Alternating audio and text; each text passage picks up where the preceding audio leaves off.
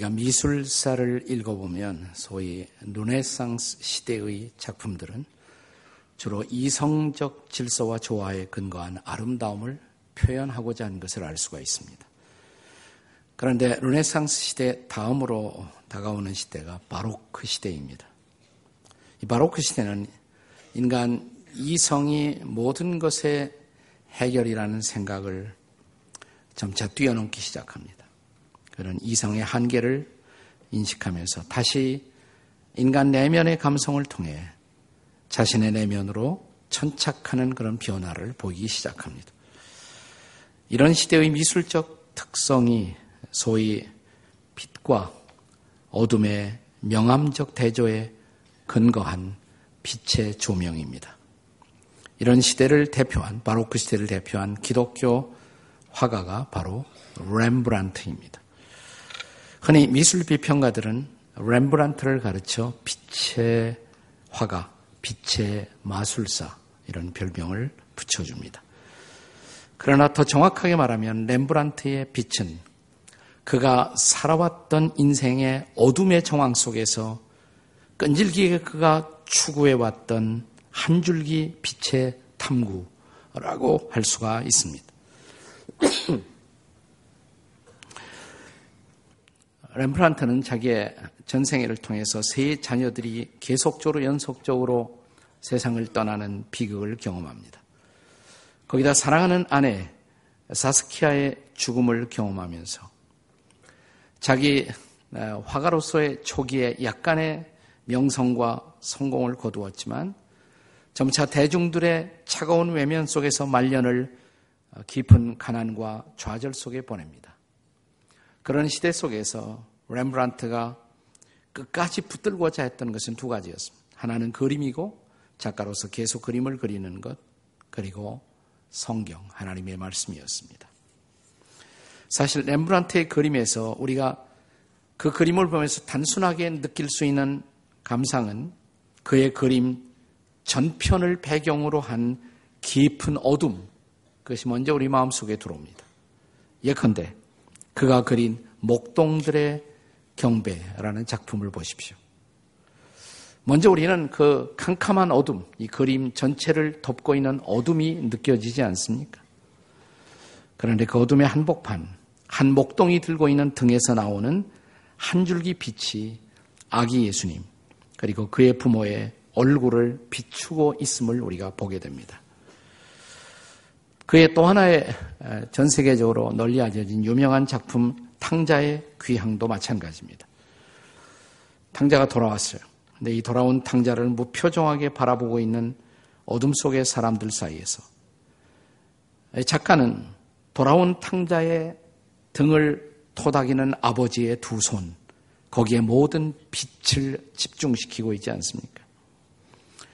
스위스의 신학자 발터 니그 교수는 우리가 렘브란트의 그림을 감상하면서 단순한 명암법의 대조라는 그런 차원에서만 관찰하는 것은 피상적이다 이렇게 말합니다.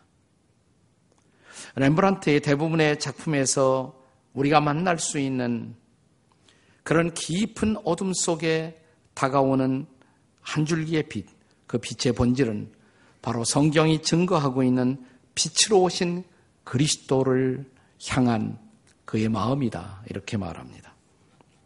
오늘 우리가 함께 읽은 본문 이사야서에서 이사야 선지자는 바로 그 빛, 렘브란트가 그려내고자 하는 바로 그 빛,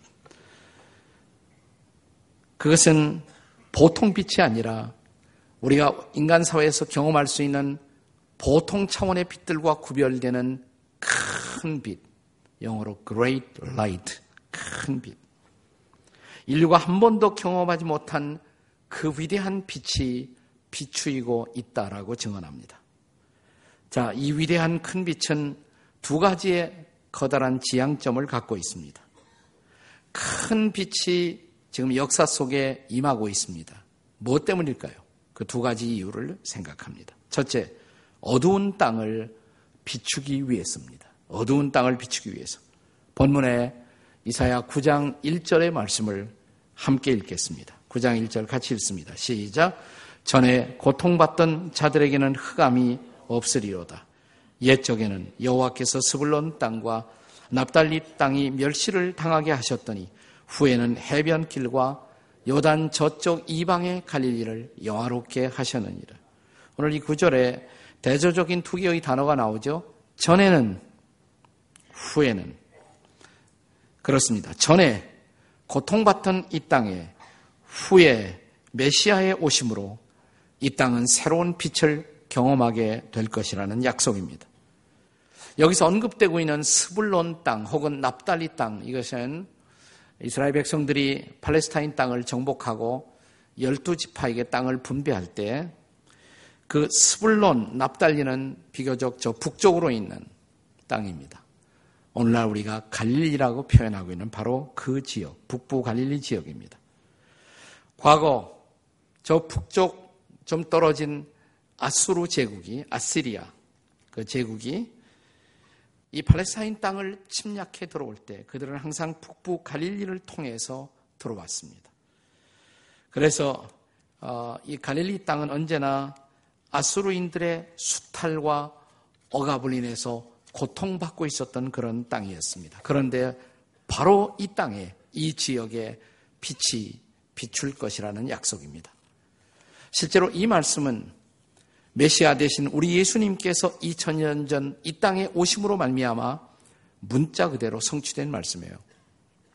예수께서 이 땅에 오셔서 그분은 베들레헴에서 태어나셨고 나사렛에서 자라나셨지만 예수님이 메시아로서 공적 사역을 하실 때 그 사역의 중심되는 땅이 바로 갈릴리였습니다. 자, 이제 이사야의 예언을 이 땅에 오신 예수님을 통해 어떻게 성취되고 있는가를 증언하는 마태복음 사 장 십삼 절, 십사 절의 말씀을 같이 읽겠습니다. 다 같이 시작! 나사렛을 떠나 스불론과 납달리 지경 해변에 있는 가버나움에 가서 사시니, 십사 절, 이는 선지자 이사야를 통하여 하신 말씀을 이루려 하심이라 일렀으되, 예수님이 갈릴리 땅, 거기에서도 갈릴리의 중심부에 있었던 도시 가버나움, 거기에 가서 사신 이유 이사야의 예언의 말씀을 이루기 위해서다라고 성경은 증언합니다. 자, 우리가 복음서를 읽어보면, 자, 예수님이 이제 갈릴리, 특별히 그 중심에 있는 가버나움을 중심으로 사역하실 때 가버나움에 갈 때마다 성경은 기록하기를 예수님이 본 동네에 이르셨다, 이렇게 기록합니다. 자, 한번 마태복음 구 장 일 절을 보실까요? 어떻게 시작되나? 자, 예수께서 배에 오르사 건너가 어디에 도달했어요? 본 동네 그랬어요. 본, 본거지가 되는 동네. 영어로는 his own city. 자기의 도시. 그만큼 이 가버나움 지역은 예수님의 갈릴리 사역의 중심이었던 것입니다. 오늘날 우리가 성지순례를 가면 이 갈릴리 지역에 와서 가버나움이라는 곳에 도달하면 이 가버나움 마을로 들어가기 바로 앞에 이런 사인이 붙어 있습니다. 예수님의 마을. 카퍼나움, 영어로 뭐라고 그랬어요? The town of Jesus. 예수님의 타운, 예수님의 마을. 바로 가버나움 동네 앞에 붙어 있는 그런 사인을 우리가 볼 수가 있습니다. 이 어두운 땅에 그분은 바로 복음의 빛을 비추기 위해서 오신 것입니다. 자, 그 당시 다른 어떤 것보다도 가장 복음의 빛을 필요로 했던 땅, 그것이 바로 이 어두운 갈릴리, 바로 그것이었기 때문에 바로 그곳을 선택하고 오셔서 거기에 거하시며 거기에서 그는 복음의 사역을 진행하셨던 것입니다. 오늘날 세계 선교를 연구하고 있는 선교학자들은 세계 지도를 펼쳐놓고 북이 십 도, 사십 도, 이런 직사각형이 돼요. 북이 십 도, 사십 도 창문 지역. 이 지역을 가리켜서 전 세계에서 가장 전도가 안 된, 복음이 전해지지 못한 소위 미전도 지역이다, 이렇게 부릅니다. 그런데 바로 이 창문 지역, 북위 십 도, 사십 도 창문 지역 안에서 가장 복음이 많이 전해진, 상대적으로 인구상 가장 예수 믿는 사람들이 많은 나라가 어떤 나라인 줄 아세요? 대한민국이에요. 바로 이 창문 지역에서 바로 한국입니다. 그러나 사랑하는 여러분, 지금으로부터 백삼십 년 전 상황은 정반대였습니다. 천팔백팔십오 년 사월 오일, 이제 중요한 날입니다. 기독교 역사에서 중요한 날인데 천팔백팔십오 년 사월 오일, 소위 언더우드 아펜젤러 두 선교사가 인천 제물포에 공식적인 선교사로서 상륙한 바로 그날입니다. 그때 이 땅에는 한 줌의 그리스도인들도 존재하지 않았고 단 하나의 제도권 교회도 존재하지 않았습니다. 딱 하나 있었어요. 황해도 소래에 아직 제발로 자립하지 못한 만주를 통해 들어온 소위 서상윤 씨 가족들의 교회가 존재하고 있었습니다마는, 그러나 공식적인 세워진 교회가 존재하지 않았던 어두운 이 땅. 자, 이 땅에 도착했을 때 언더우드 선교사는 이 땅에 도착하면서 이런 기도를 드렸다고 전해지고 있습니다.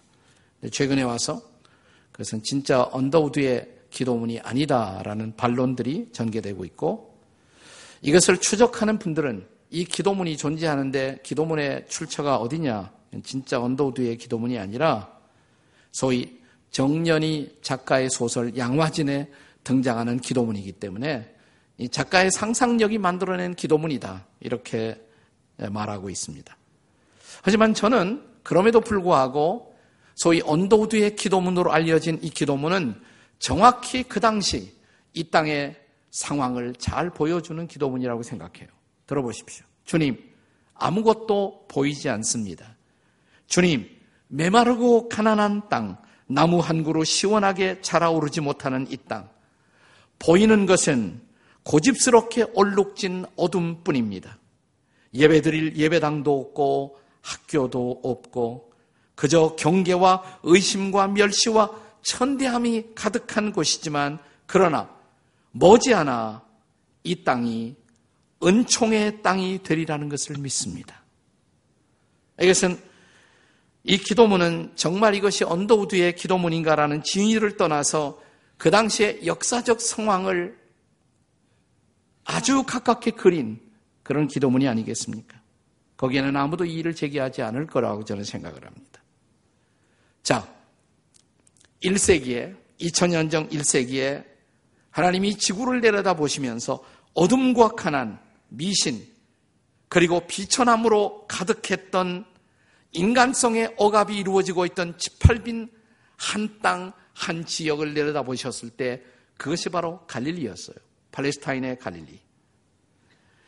예수님은 바로 그 땅을 이 땅에 복음을 전하기 위한 중요한 출발점으로 삼으셨던 것입니다.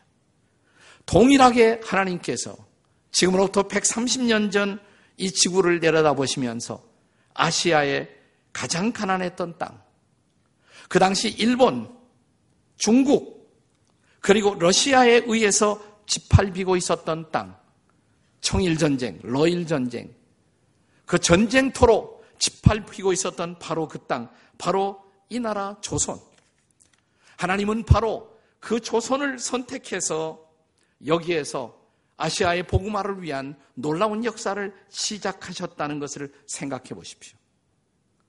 저는 조선이라는 그 단어도 기막힌 단어라고 생각해요. 하나님은 조선을 초우승하셔서, 예, 그래서 조선이 초우승 칸츄리가 된 거예요.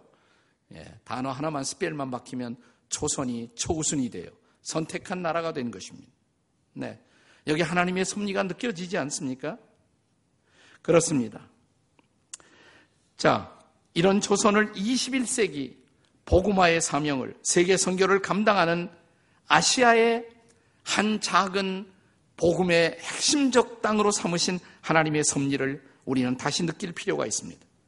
본문의 이사야 선지자의 선언처럼 멸시받던 땅이 영화로운 땅이 되리라. 나는 그 위대한 역사가 복음과 함께 이 땅에서 시작된 것을 믿습니다. 믿습니다.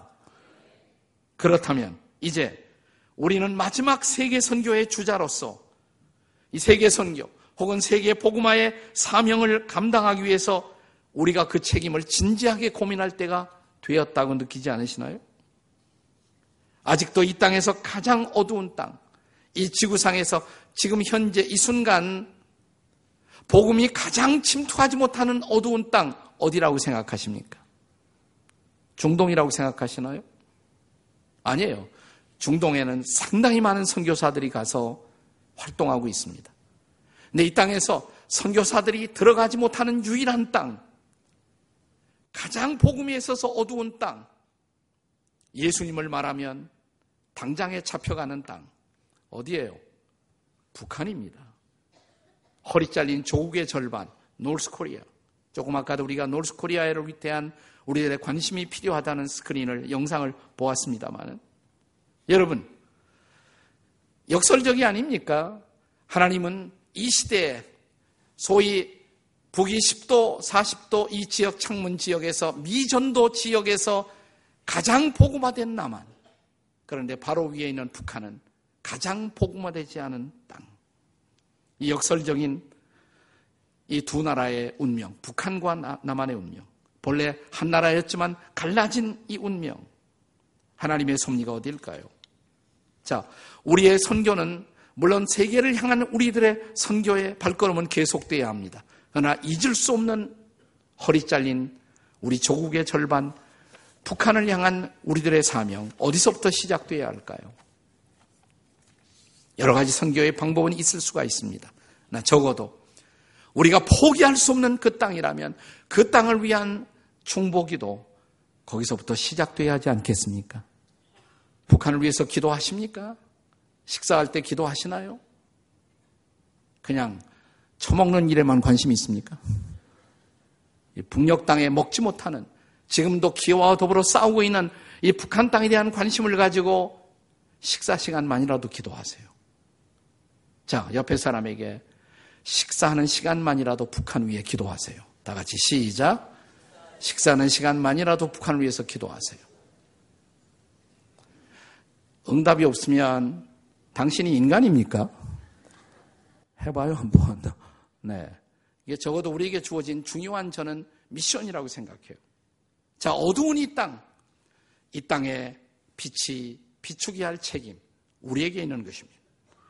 자, 큰 빛이 이천 년 전 이 땅에 임하신 이유, 어디에 있습니까? 두 번째는 어두운 땅뿐만 아니라 어두운 백성들에게 빛을 비추기 위해서입니다. 본문의 이 절을 함께 같이 읽겠습니다. 이 절 다 같이 읽습니다. 시작. 흑암에 행하던 백성이 큰 빛을 보고 사망의 그늘진 땅에 거주하던 자에게 빛이 비추도다. 이사야 선지자는 메시아가 오심으로 어둠의 땅이 빛을 보게 되었다라고 증거합니다. 근데 땅만이 아니에요. 거기에서 말씀이 끝나지 않습니다. 이 어둠의 땅뿐만 아니라 어둠의 백성들에게 빛이 비추이게 되었다고 증언합니다. 자, 이 약속의 말씀의 실현을 마태복음 사 장 십오 절, 십육 절에서 다시 읽습니다. 다 함께 시작. 스불론 땅과 납달리 땅과 여단강 저편 해변길과 이방의 갈릴리여. 십육 절. 흑암에 앉은 백성이 큰 빛을 보았고 사망의 땅과 그늘에 앉은 자들에게 빛이 비추었도다. 여기에 갈릴리를 이방의 갈릴리로 해요. 아니, 다 이스라엘 땅 안에, 팔레스타인 안에 있는데 왜 이방의 갈릴리아로 했냐. 항상 이방 세력에 의해서 짓밟히는 땅이에요, 갈릴리는. 그래서 남쪽에 있는 유대인들은 갈릴리를 자기 나라 취급을 하지 않았어요. 이방 땅이라고 생각했어요.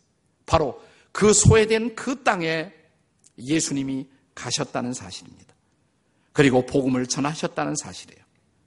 자, 이제 요한복음 팔 장 십이 절에 예수님 자신의 선언을 함께 읽겠습니다. 다 같이 시작. 나는 세상의 빛이니 나를 따르는 자는 어둠에 다니지 아니하고 생명의 빛을 얻으리라. 자, 그렇다면 이렇게 큰 빛 되시는 메시아 예수님이 이천 년 전 이 땅에 오셨음에도 불구하고 이 세상은 아직도 왜 어둠에 잡혀 있을까요? 이 땅의 수많은 사람들은 아직도 어둠 속에 살고 있을까요? 나는 여기에서 우리의 책임의 문제가 있다고 생각합니다. 그는 빛으로 오셨습니다. 나를 따른 자는 빛을 얻으리라 그랬습니다. 우리는 빛을 가진 자가 되었습니다. 문제는 우리가 이 빛을 전하고 있는가? 여기에 우리의 책임이 있는 것입니다. 세상을 향한 우리의 책임, 아직도 세상이 어둠 속에 있는 이유, 아직도 세상의 수많은 사람들이 빛을 보지 못하고 있는 이유, 전도하지 못하고 있기 때문에 그래요. 첫째 이유를, 세상을 향해서 우리가 복음이신 그리스도의 빛을 제대로 드러내지 못하고 있는 때문이라고 생각합니다. 자, 바로 이런 전도를 가리켜서 우리는 선포하는 전도라고 말할 수가 있습니다. Proclamation Evangelism, 입술로 선포하는 전도.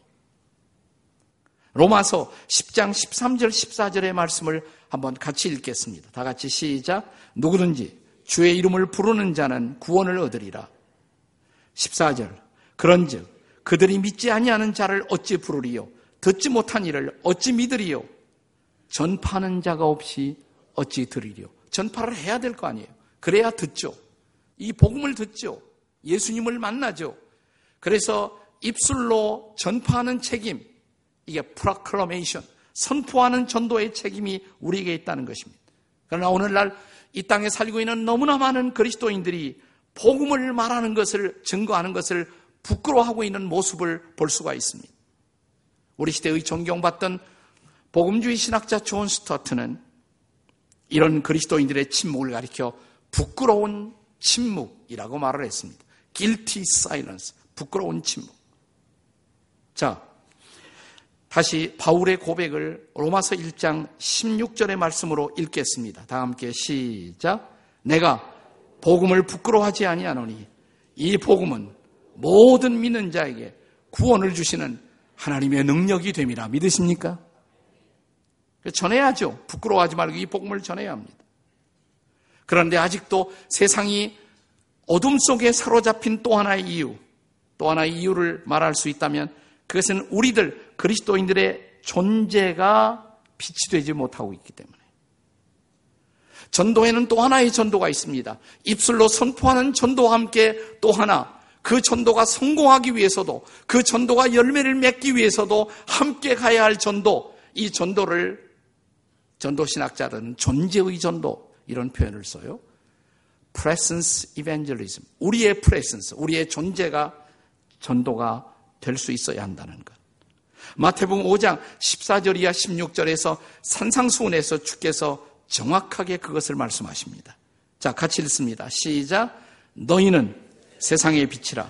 산 위에 있는 동네가 숨기우지 못할 것이요, 사람이 등불을 켜서 말 아래에 두지 아니하고 등경 위에 두나니 이러므로 집안 모든 사람에게 비치느니라. 십육 절.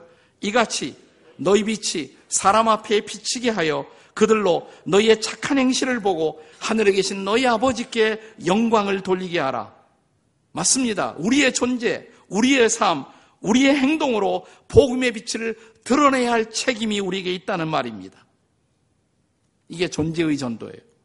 물론 우리의 삶은 그리스도인이 되었다고 해서 한순간 성숙에 도달하는 것이 아닙니다. 한순간 우리가 성자가 되지 못한다는 것 잘 알고 있습니다. 그래도 최소한 이 빛을 가로막는 존재는 되지 말아야 합니다. 이것이 우리의 책임이에요. 그런 의미에서 저는 우리 시대 이 한국 땅에 이 존재 전도에 좋은 모범을 보여주었던 한 청년을 다시 기억하고 싶습니다. 제가 설교에 자주 인용하는 분인데, 얼마 전에 우리 곁을 떠났던 삼십삼 년의 생을 살았던 바보 의사 안수현 형제의 이야기입니다. 그가 보여주었던 귀감, 그가 보여주었던 도전이야말로 저는 존재 전도의 귀감이라고 생각해요. 이 청년에 관해서 첫 번째로 알려진 것은 첫 번째 책, 그 청년 바보 의사였습니다.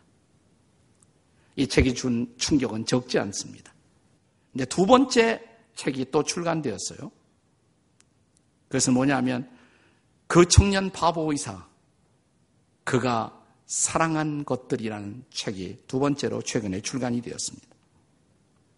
이 책을 통해서 우리는 존재 전도가 무엇인가를 가장 실감 있게 느낄 수가 있습니다. 제가 이 책의 내용을 그대로 한번 읽겠습니다. 들어보세요. 고려대 의대를 나온 안수현 형제는 신실한 그리스도인이었고 환자들에게는 친절한 의사였습니다. 이천 년 의학 분업 사태로 전국의 의사들이 파업을 했을 때 레지던트였던 그는 병원에 홀로 남아 환자들을 돌봤습니다. 다른 뜻이 있어서가 아니라 그저 환자들을 두고 병원을 떠날 수 없어서였습니다. 며칠 밤을 새우고 하루 한 끼 먹을 시간도 없이 경무에 시달렸지만 자신의 소명 코람데오 하나님 앞에서 살고자 하는 뜻을 따라 병원을 지켰습니다. 돌보던 환자들의 병실을 밤이면 몰래 찾아가 조용히 낫기를 기도해 주던 의사였습니다. 환자가 세상을 떠나가면 반드시 장례식장을 찾아가 유족을 위로하던 참 이상한 의사였습니다. 그는 선물을 주는 의사였습니다. 암투병을 하는 환자에게는 찬송가 테이블, 환자를 돌보는 가족들에게는 책들을 선물했습니다. 환자들뿐만 아니라 병원에 근무하는 동료 의사, 간호사, 물리치료사, 방사선 기사, 환자들의 침대를 옮기는 분들, 구두 닦는 아저씨, 병원 앞에 아저씨, 매점 아주머니에게까지 그 청년은 겸손하고 따뜻한 선물을 나누었습니다. 그에 대한 계속되는 증언을 들어보십시오. 돈이 없는 조선족 할아버지의 검사비를 대납해주고 백혈병이 걸린 소녀에게는 집까지 찾아가 생일을 축하해 주었습니다. 하반신을 쓰지 못하는 청년을 자기 차에 태워 콘서트장까지 동행해 주는 깜짝 선물을 하기도 했고 집에만 누워있는 어린 환자를 찾아가 곁에서 책을 읽어주기도 했습니다. 군대에 가서도 군의관으로 그는 여전히 사람들을 돌봤습니다. 자비로 영화를 보여주고 영창에 갇힌 병사들에게 책을 전해주었습니다. 그 청년은 어디서든지 외롭고 소외된 사람 옆에 말없이 서서 자기가 갖고 있는 모든 것을 털어주던 바보 같은 의사였습니다. 어떤 분은 수연 형제를 추억하면서 잘 들어보세요. 잠깐 내 곁에 왔다 간 예수님 같다고 했습니다. 수연 형제는 자신의 인간적인 부족함에도 불구하고 하나님을 사랑하고 또 이웃을 내 몸과 같이 사랑하고자 몸부림을 쳤던 한 청년이었습니다. 이 책을 엮은 분은 그가 살아있을 때는 물론 죽어서도 수많은 이웃들을 지금도 주의 길로 인도하고 있다고 증언합니다. 그는 어느 아침 데살로니가전서 일 장으로 매일 성경, 우리 교회에서 하고 있는 매일 성경으로 묵상을 한 후 이런 기록을 남깁니다. 데살로니가의 교인들은 이름뿐인 크리스찬이 아니었다. 그들은 말로만 복음을 떠드는 사람들이 아니었고 그들이 전하는 내용을 몸으로 살아내므로 그들의 믿음이 진리임을 증언했다. 이것이 바로 존재의 전도인 것입니다. 복음의 큰 빛을 만났기 때문에 그 빛이 내 안에 살고 있기 때문에 그 빛을 드러내기 위해서 아직도 내게 부족함이 있지만 내가 완벽한 인간은 아니지만 그러나 작은 하나의 촛불을 켜서 어둠을 밝히던 사람. 그의 존재는 우리가 따라야 할 모습이 아니겠습니까? 그렇습니다. 복음의 큰 빛이 이천 년 전 이 땅에 임했습니다. 그리고 어느 날 여러분과 저도 그 빛을 만나 그 빛을 따르는 그리스도인이 되었습니다. 그렇다면 이제 여러분과 저도 그 예수님이 땅에 오신 것을 기념하는 크리스마스의 계절, 작은 하나의 촛불이라도 켜시겠습니까? 기도하시겠습니다.